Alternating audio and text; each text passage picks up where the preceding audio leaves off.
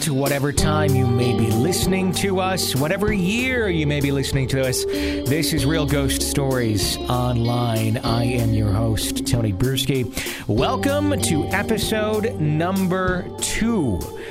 Yes, we're staying true to the word of we will continue to do this show on a weekly basis, at least as much as I humanly possibly can, uh, based around my schedule. But I do have a big passion for this, so I, I hope we can certainly uh, stick to this. When I uh, set out to start doing this show, uh, online. Uh, I, I, said, you know, there's a couple interviews I really want to do, um, and uh, I, I, I, sent some emails out, uh, got some calls out, and thought, okay, if we can get these these first couple of interviews lined up, I'm all about this. Let's let's keep doing this show. Let's make this show really happen. And this is the interview that since uh, since I saw the film uh, about a month ago now.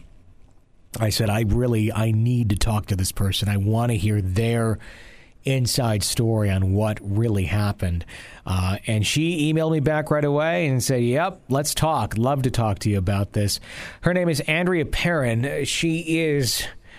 Uh, the author of a trilogy of books called House of Darkness, House of Light. You probably know her story as The Conjuring the movie that uh, came out uh, earlier this year and uh, to rave reviews is one of the best horror movies uh, in quite some time, and it really, really is. If you've not seen it yet, do yourself a favor. I know it's coming out on Blu-ray and DVD here. It is a great, great film. Uh, tonight, uh, today, when, whenever you're listening to this, like I was saying, uh, we are going to be talking with uh, with Andrea and getting her side of the story. She's the oldest of the children uh, in the real story uh, that was portrayed in this movie. She's one of the people who lived through what the movie The Conjuring was based on. And we are going to talk with her. I'm going to give a little introduction here on her so you can get a, a good background on what uh, the story is and where it's coming from. The, the book House of Darkness, House of Light chronicles the life that she shared with the dead and living alike in a colonial era farmhouse in Harrisville, Rhode Island. She was born in 1958 at the age of 12. Her parents purchased the Arnold estate, beginning an incredible journey beyond the realm of reality, as most perceive it to be. A collective memoir, it details the encounters experienced by each and every member of her family.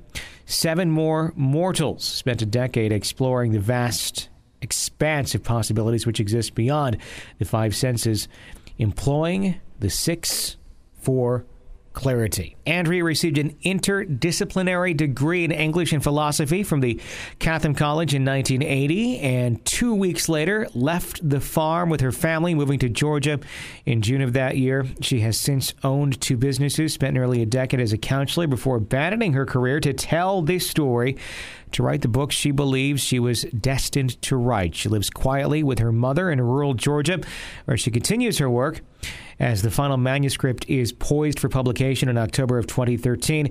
She's a human rights advocate, an animal rights activist, and an outspoken member of the world community, which she insists needs to be saved from themselves. You can visit her YouTube channel and website for more information, and we will link to that on our website here at realghoststoriesonline.com.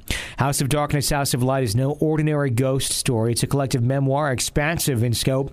It's essentially a cosmic love story Anyone unprepared for its darkest contents should choose less dense material, according to the author, as the series of books functions as an interactive literature.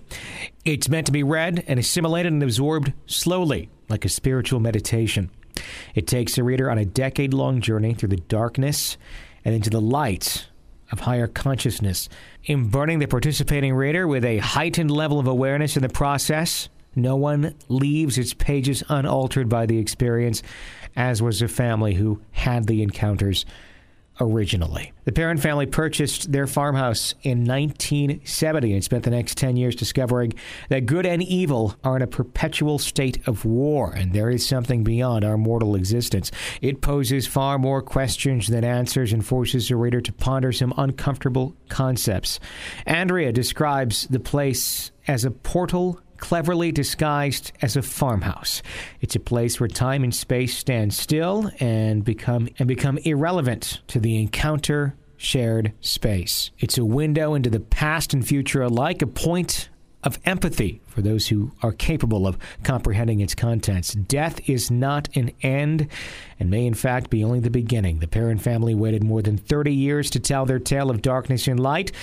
They had to process what occurred in their home and their lives and the world to be ready for what they had to share with its people. As Carolyn, the matriarch of the family, explains, this is not the kind of thing one should rightfully take to the grave. It requires courage and an open mind, but by all accounts, the world is ready for House of Darkness, House of light. And of course, the film The Conjuring does tell the story in broad, sweeping strokes. So let's start right there, Andrea. First of all, thank you so much for joining us. So thrilled. The reason I found out about you was through the movie that came out, The Conjuring. And of course, the, the question that everyone has right off the bat is uh, the movie versus the book, which are two very different things. One is told from the perspective of the Warrens, and one is told from you, the perspective of you and your family who actually went through it.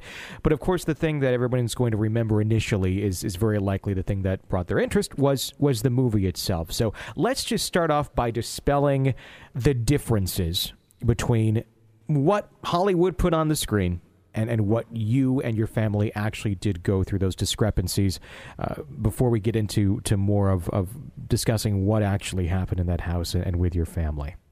Okay. Uh, first of all, I'd like to say that I thought that the movie was absolutely beautiful. Um, it was it was uh, just a delightful and informative film. Mm-hmm. Uh, it was heart wrenching film. It had uh, so many different elements of our story in it, and yet it didn't tell a single scene from the books. Not exactly. Okay. Uh, and the reason for that is that the um, the reason for that is that the Warrens, Mrs. Warren, provided them with a plethora of information and I gave them a great deal of information, the producers I'm speaking of. Mm-hmm. And in the process of doing that, they had more information than they could possibly work with sure. to put the story together on film. They couldn't compress 10 years worth of experience, evidence, or investigation into a two hour film. Mm-hmm. And so what they did instead was they cherry picked from this batch of information and that batch of information and came up with a third story. Okay. So there's nothing in the film that actually happened exactly the way you see it in the film. Okay. Some of the discrepancies are, um, first of all, they've got Bathsheba uh, Sherman killing her child in 1863. She was already an old woman and beyond childbearing years in Mm-hmm. 1863. Um, there is no evidence anywhere that we could find ever that she was a practicing witch. Okay. And the thing that's most disturbing about that is the folks out there, what I call the lunatic fringe, who took this story so seriously because, of course, if it's in a movie, it must be real. Mm-hmm. Uh, and uh, decided to go up to Harrisville, Rhode Island, and desecrate her tombstone. Wow. So, unfortunately, it's in pieces now. It stood since 1885 when she passed away, Mm-hmm. and now it will have to be restored or replaced because someone thought that it would be a good idea to bash it to pieces. Uh, very disturbing. Yeah. Uh, it's it's uh, it's what I feared. It was my fear Sure. that the film would um, have this impact. The the witch story uh, that that the movie uh, attached to it does that originate with the movie putting that in there for, for the movie purposes, or was that uh, an urban legend, uh, for for lack of a better term, surrounding Bathsheba before the movie came out? Well, I would I would say that it's more of a rural legend. Rural legend. Okay, sure. um, and it was because in the early 1800s, when uh, a baby died in Bathsheba, Bathsheba's care, hmm uh, it was found to have a needle impaled in its skull when the body was examined, and the autopsy that uh, took place said the baby died from convulsions. There's no proof that it was her own child, Uh huh. uh, and there was an inquest held in Chepachet because At the time, Burrillville was not even an incorporated town. Uh, and so in the next town over or beneath it is uh, Glocester, Rhode Island, and the town seat is Chepachet, and that's where the inquest was held. There was no evidence to back up the suspicion that she might have claimed this child's life. And the judge dismissed it. But in the court of public opinion, mm-hmm. she was tried and convicted and lived a miserable life with this hanging over her head her entire life. When she did marry, she was Bathsheba Thayer. And when she married um, uh, Sherman, she had four children, and three of them died before the age of four years old. You know, wow. this was a time when infant mortality was through the roof. Sure. And so only one of her children survived to adulthood. So, of course, judgment was probably placed upon her by all those surrounding as the other children she had passed, uh, thinking, well, there's there's more to it than just passing. Although very likely it was just them passing because of the infant mortality rate. Well, part of the reason why I included all of this information to the best of my ability in three volumes mm-hmm. was as a cautionary tale that uh, you know be careful what you say about other people be careful what you say words can be weapons mm-hmm. and they were used on her in life and after life mm-hmm.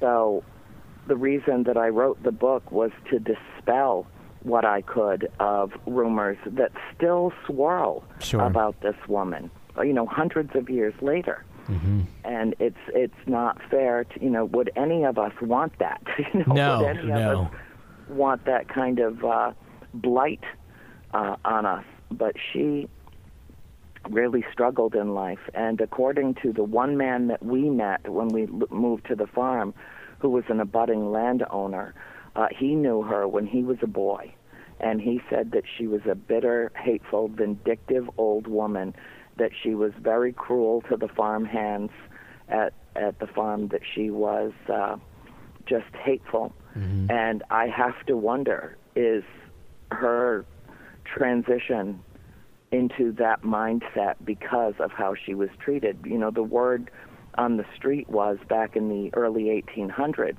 that she had committed infanticide and sold her soul to the devil for eternal youth and beauty, and that baby was the sacrifice. Uh, you know, it wasn't that far past the time that women, by accusation only, mm-hmm. were being murdered in Salem, Massachusetts. Sure. So this is serious business when an accusation can cause cost you your life. Yeah. You know, so that's why I spend a great deal of time uh, going through that story um, in all three volumes. Okay. Not to not to uh, belabor the point, but there is no evidence that Mhm. Bathsheba Sherman was a witch or that she ever killed anyone. Okay. The other thing is uh, the way that they set it up in the film. They made it seem as though the Perron family was just a, a bunch of godless heathens, and that the devout Warrens came in and swooped in and rescued us. And Mhm. that really isn't the case. Uh, they did their best. They tried their hardest to intervene on our behalf as a family, Mhm. but their presence in the house really stirred things up even more. And the fact of the matter is that we were all born and raised Catholic, and all of us were baptized into the church, and we went to church regularly as a family, and the Catholic Church turned its back on us. It wasn't the other way around. So that's a point that really needs to be clarified. The most important that I can say on behalf of my family is that my mother would never, ever have done anything to hurt any of her children ever. And the implication in the film is that she was possessed by this demon spirit Mhm. who was convincing her to start killing off her own children. Mhm. That couldn't have been further from the truth. How? Not possible. What was your your mother's opinion of that portrayal in the movie? My mother hasn't seen this film Oh, yet, she hasn't? and I Okay. don't know if she ever will. Okay. I don't want to expose her to uh, what is a very, very intense scene, and yet what actually really happened, there was no exorcism in our house. Mm-hmm. There was a seance that the Warrens initiated. They brought a priest, they brought a medium, and an entire technical crew with them. Mm-hmm. It did not happen in the cellar, it happened in the living room, the dining room of the house, uh, above the fir- on the first floor. And what happened was actually so intense that they toned it down for the film. Really? Yes. So the the scene where the exorcism takes place, it really was actually portraying the séance that occurred, not an exorcism. Right. Okay. Right. And so the the whole series of events that led up to it, it was a perfectly calm night. There was no issue. My mother wasn't freaking out. She was actually very quiet and almost despondent. And the reason that she was was because my father was throwing a hissy fit when he found out that the Warrens were coming. And she didn't even know that they were bringing other people with them. So the thought was it was just going to be the two of them coming to investigate, and then this whole crew shows up essentially. Yeah, he was not a happy camper. How how did the Warrens end up, up staying in the house? I'm I'm uh, I'm just thinking from a perspective of a homeowner of a father, um, you know, and if you call somebody on, you get this whole unexpected crew of people that show up, and you're not happy. Eh, Did your father try and, and get them out of the house, or, or what was the reaction there? What what what pursued? Well, it it uh, the implication in the film is that the Warrens literally moved in with us. Mhm. First of all, my mother never sought anybody's help with the with the house.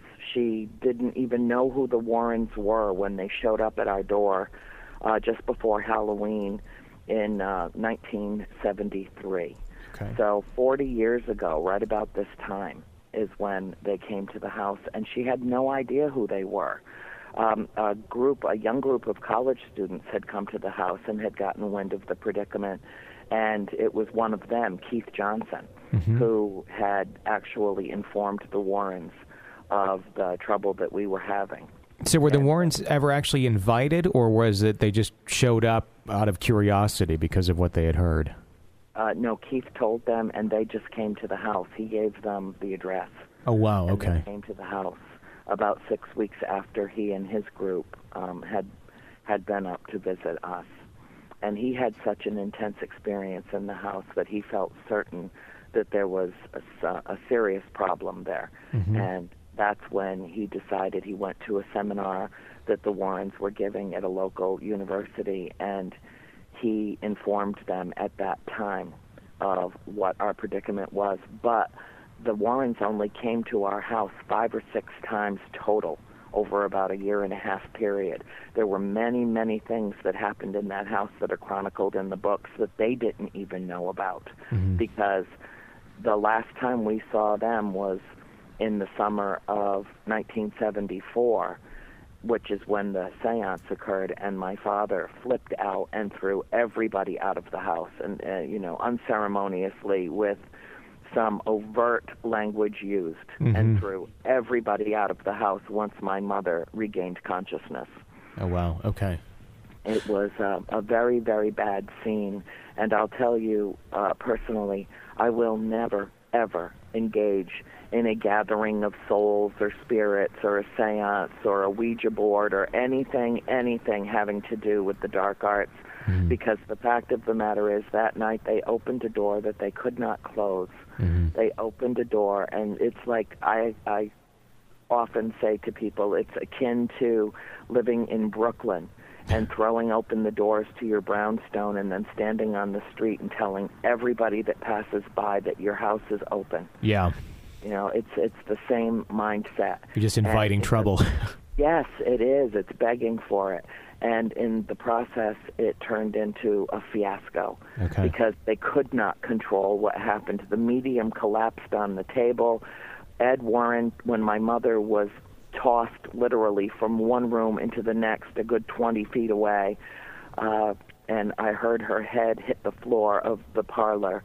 Uh, my father leaped out of his chair and went to leave to go to my mother immediately. Ed Warren grabbed him by the arm to try to stop him from intervening on her behalf, and my father turned around and punched him squarely in the face and took him to the floor. Wow.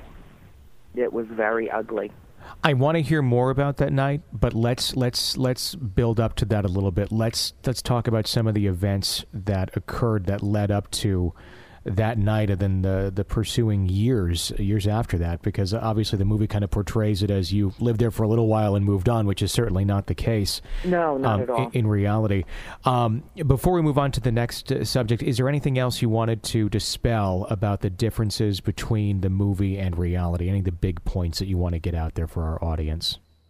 Well I would say that the most important thing is that the film got it right in many respects and the in the broad strokes they really painted a beautiful picture of our family and what they told was a story of the Perron family enduring an extreme haunting mm-hmm. and in the in the end in the analysis of it the love that we shared conquered the fear sure. and good conquers evil i think those are the most important messages in the film and i think that it really is very educational keep in mind that this film was originally uh, designed to tell the story of Ed and Lorraine Warren. That's why it starts mm-hmm. with them with the Annabelle doll and the nurses in Hartford, Connecticut. Sure. And that's a, that's a story too. That's one of the first major investigations that they conducted. Mm-hmm. And somehow it got uh, weaved into our story, but the Annabelle doll had nothing to do with our family at all. Sure, no, uh, that all. was a separate, distinct issue.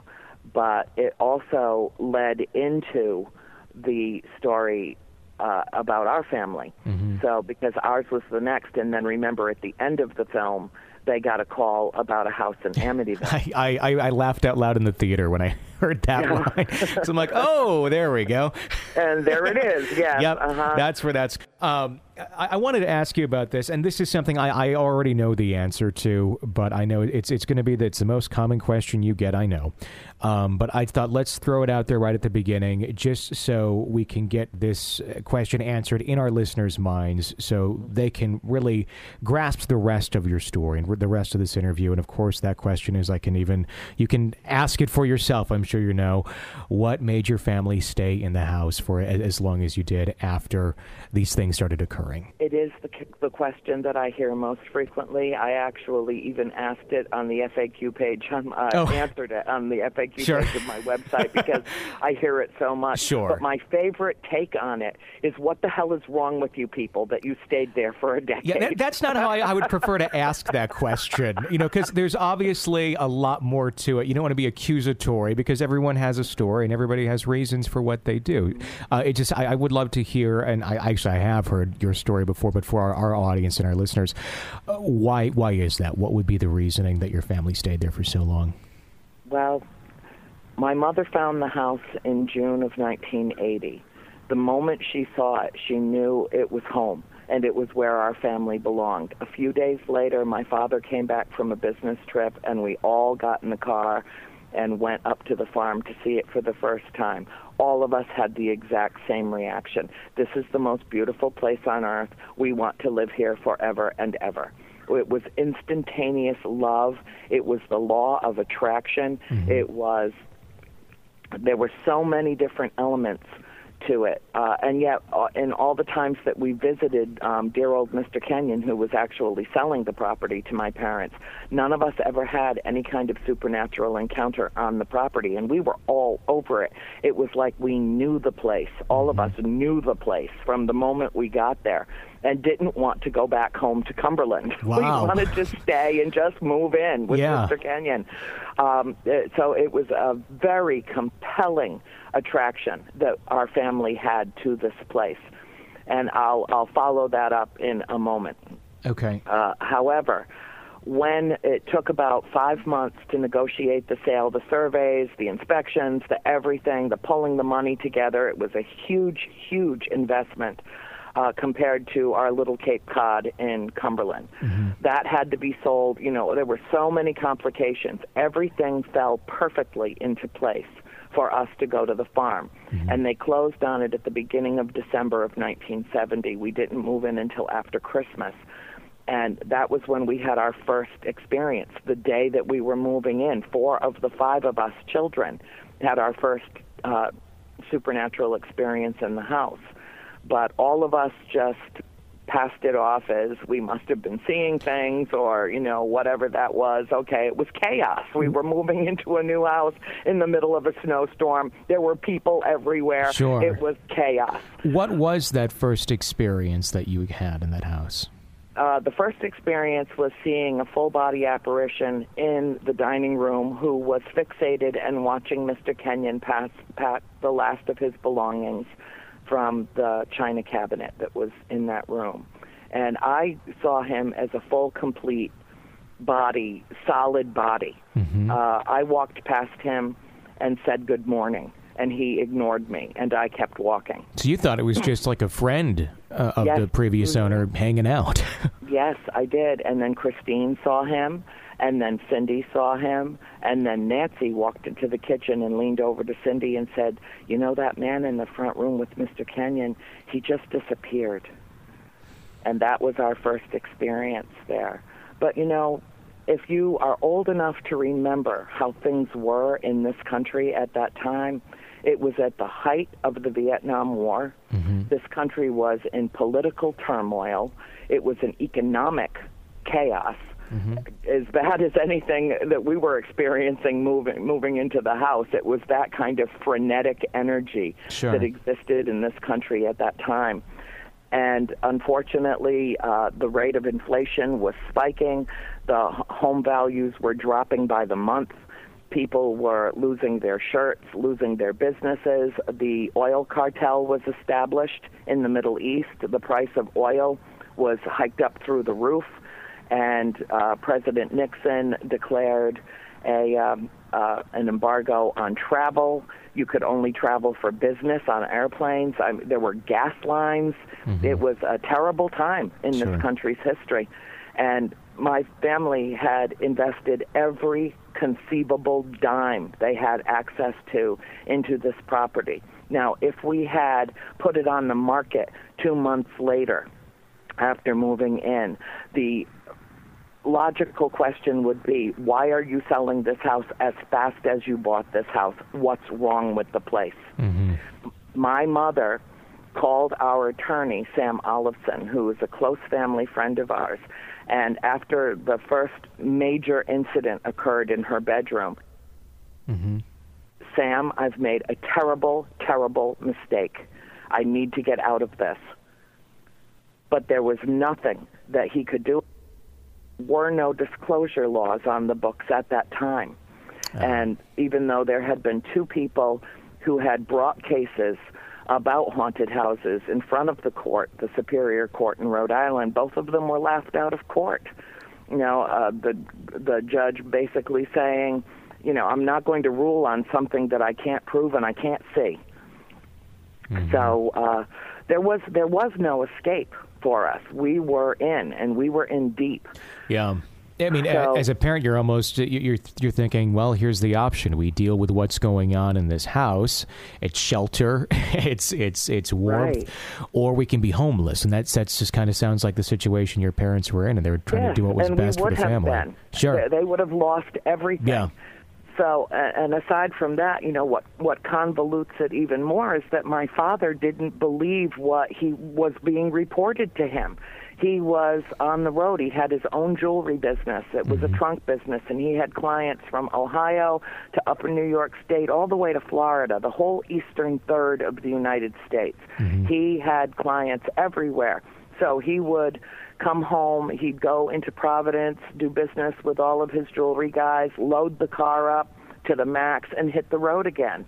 And that's how he was keeping that roof over our heads. Meanwhile, my mother and the five girls are home having one experience after another after another. Mm-hmm. And when dad comes home exhausted from the last road trip, yeah. the last thing that he wants to hear is we have ghosts. I got beaten up in the warm room. A scythe came down in the barn and tried to slice my neck. It ruined your jacket. Uh, you know, on and on and on. I hear voices in my room telling me there are seven dead soldiers buried in the wall. Can you imagine his reaction to all of that? Yeah. Not only was he not there to, you know, protect and defend us against all enemies, foreign and domestic, there were no keys to that house. Wow. That house was left wide open all the time. There were no locks on the doors. Wow. None of the keys that were turned over at the closing worked on any of the doors. So he had that weighing on his mind. Then he comes home and his wife is reporting her incidents and her his children are reporting their incidents and what does he feel but helpless Yeah. and completely out of control and his reaction to that to dismiss it or if it got brought up too much to get angry about it which shut everyone down. What was the point at which your father uh, finally did accept that there was something going on uh, in that house? When he had no choice anymore, when he had absolutely no choice anymore, when he woke up and his back had been serrated bloody. Oh, wow. So at that point, he realized that all the stories that he had been told were, in fact, true because one of them had finally happened to him. Yes, and the thing is that that night that that occurred, he was laying right in bed beside my mother as she was under attack, and he she was sure he was dead and that she was next because she did everything in her power. She grabbed. He had a big, thick hair, head full of hair, and she sunk her hands in his hair and twisted and pulled and did everything that she could to wake him up, and he was, for all intents and purposes, dead. And she felt certain that she was going to go next. Wow. So he was not able to protect her even in their own bed. As as events like that occurred after you had gone into the house, after it took some time, obviously, for your father to understand what was actually happening. What at what point was it where the Warrens did become involved? How far into your, your stay at the home did did that involvement begin? Where they first stepped uh, through the doors of the home? Uh, it was just before uh, Halloween in October of 1973.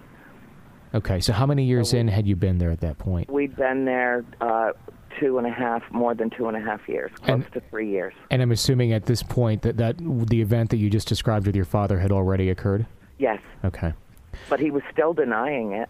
He didn't want to discuss it with the Warrens. He thought Really? that they were charlatans. He Okay. thought that they were, you know, thrill seekers themselves. Sure. He didn't have any faith in what they brought to the table, Mm-hmm. and he thought that it would just make things worse, which it did because Yeah. when that kind of energy comes into a house, you know, the psychic energy and the, you know, Ed was the only demonologist that was certified by the Catholic Church that was not a priest. Mm-hmm. You know, he had a, a long history and had done uh, a great deal of work over the years, and it was uh, horrifying to my father that this was, you know, walking it, this kind of energy in the guise of two people were, were walking into our house, and he was afraid of them too. Sure. But his reaction to them was uh, aggressive.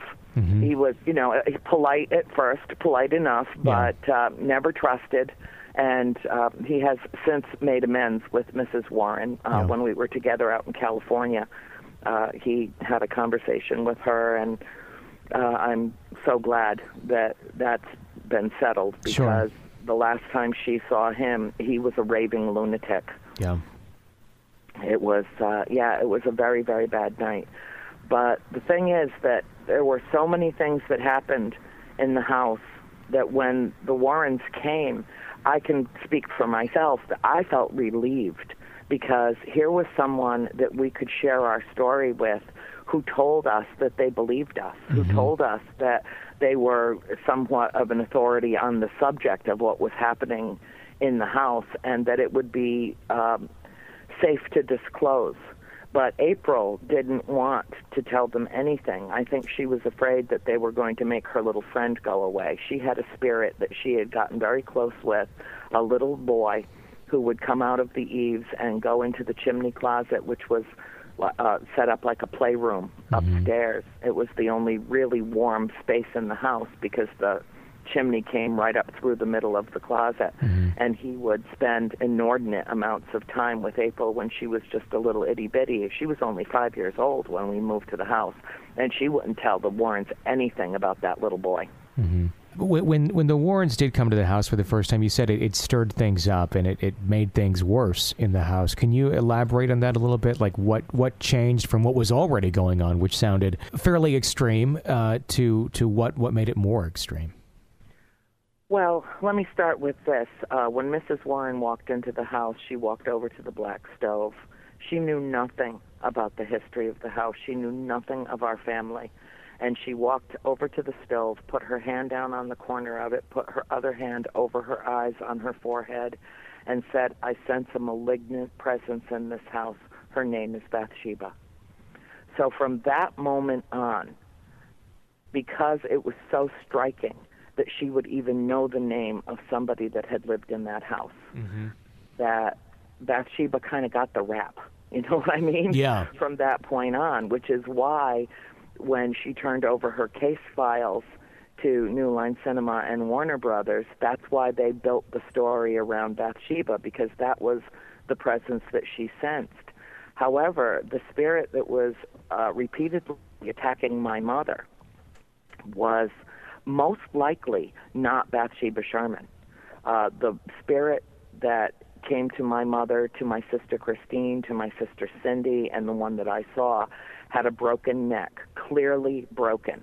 Her head looked like a desiccated hornet's nest with like leafy, flimsy skin hanging off it, covered in cobwebs and vermin, sprigs of hair, vacant, hollow eyes, very, very thin lips, and chipped yellow teeth that looked like fangs. So almost like the the horrible images you see portrayed in a movie that you go, "Oh, they're really embellishing that," but you're saying that that that entity was fairly accurate or or not not quite even scary enough.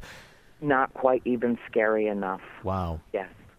And I'll tell you what, she absolutely had a broken neck and there were three women that lived and died in that pro- on that property by their own hands by hanging.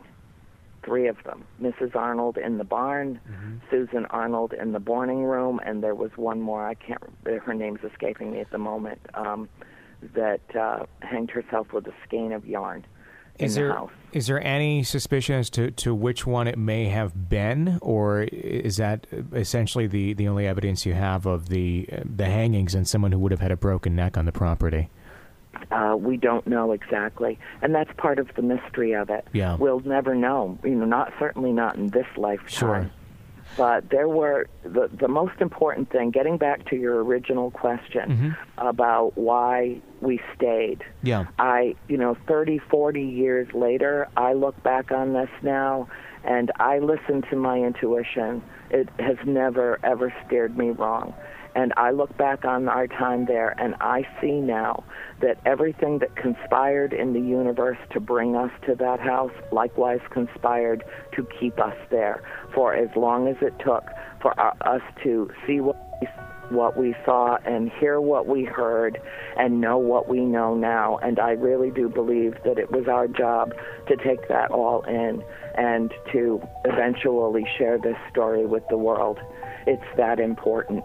Andrea, I want to talk about what happened the night of the seance, or as it was portrayed in the movie The Conjuring, the night uh, of the exorcism. Uh, I want to hear exactly what really happened because I've heard some various stories, but all of them coming back uh, basically to the same point of reality sometimes is scarier than what was actually portrayed in that movie. We will do that in the second portion of this interview, in our second clip. So if you're on YouTube watching this and listening to this, find part two of our interview to hear that part of the story. From Real Ghost Stories Online, I'm Tony Brueski.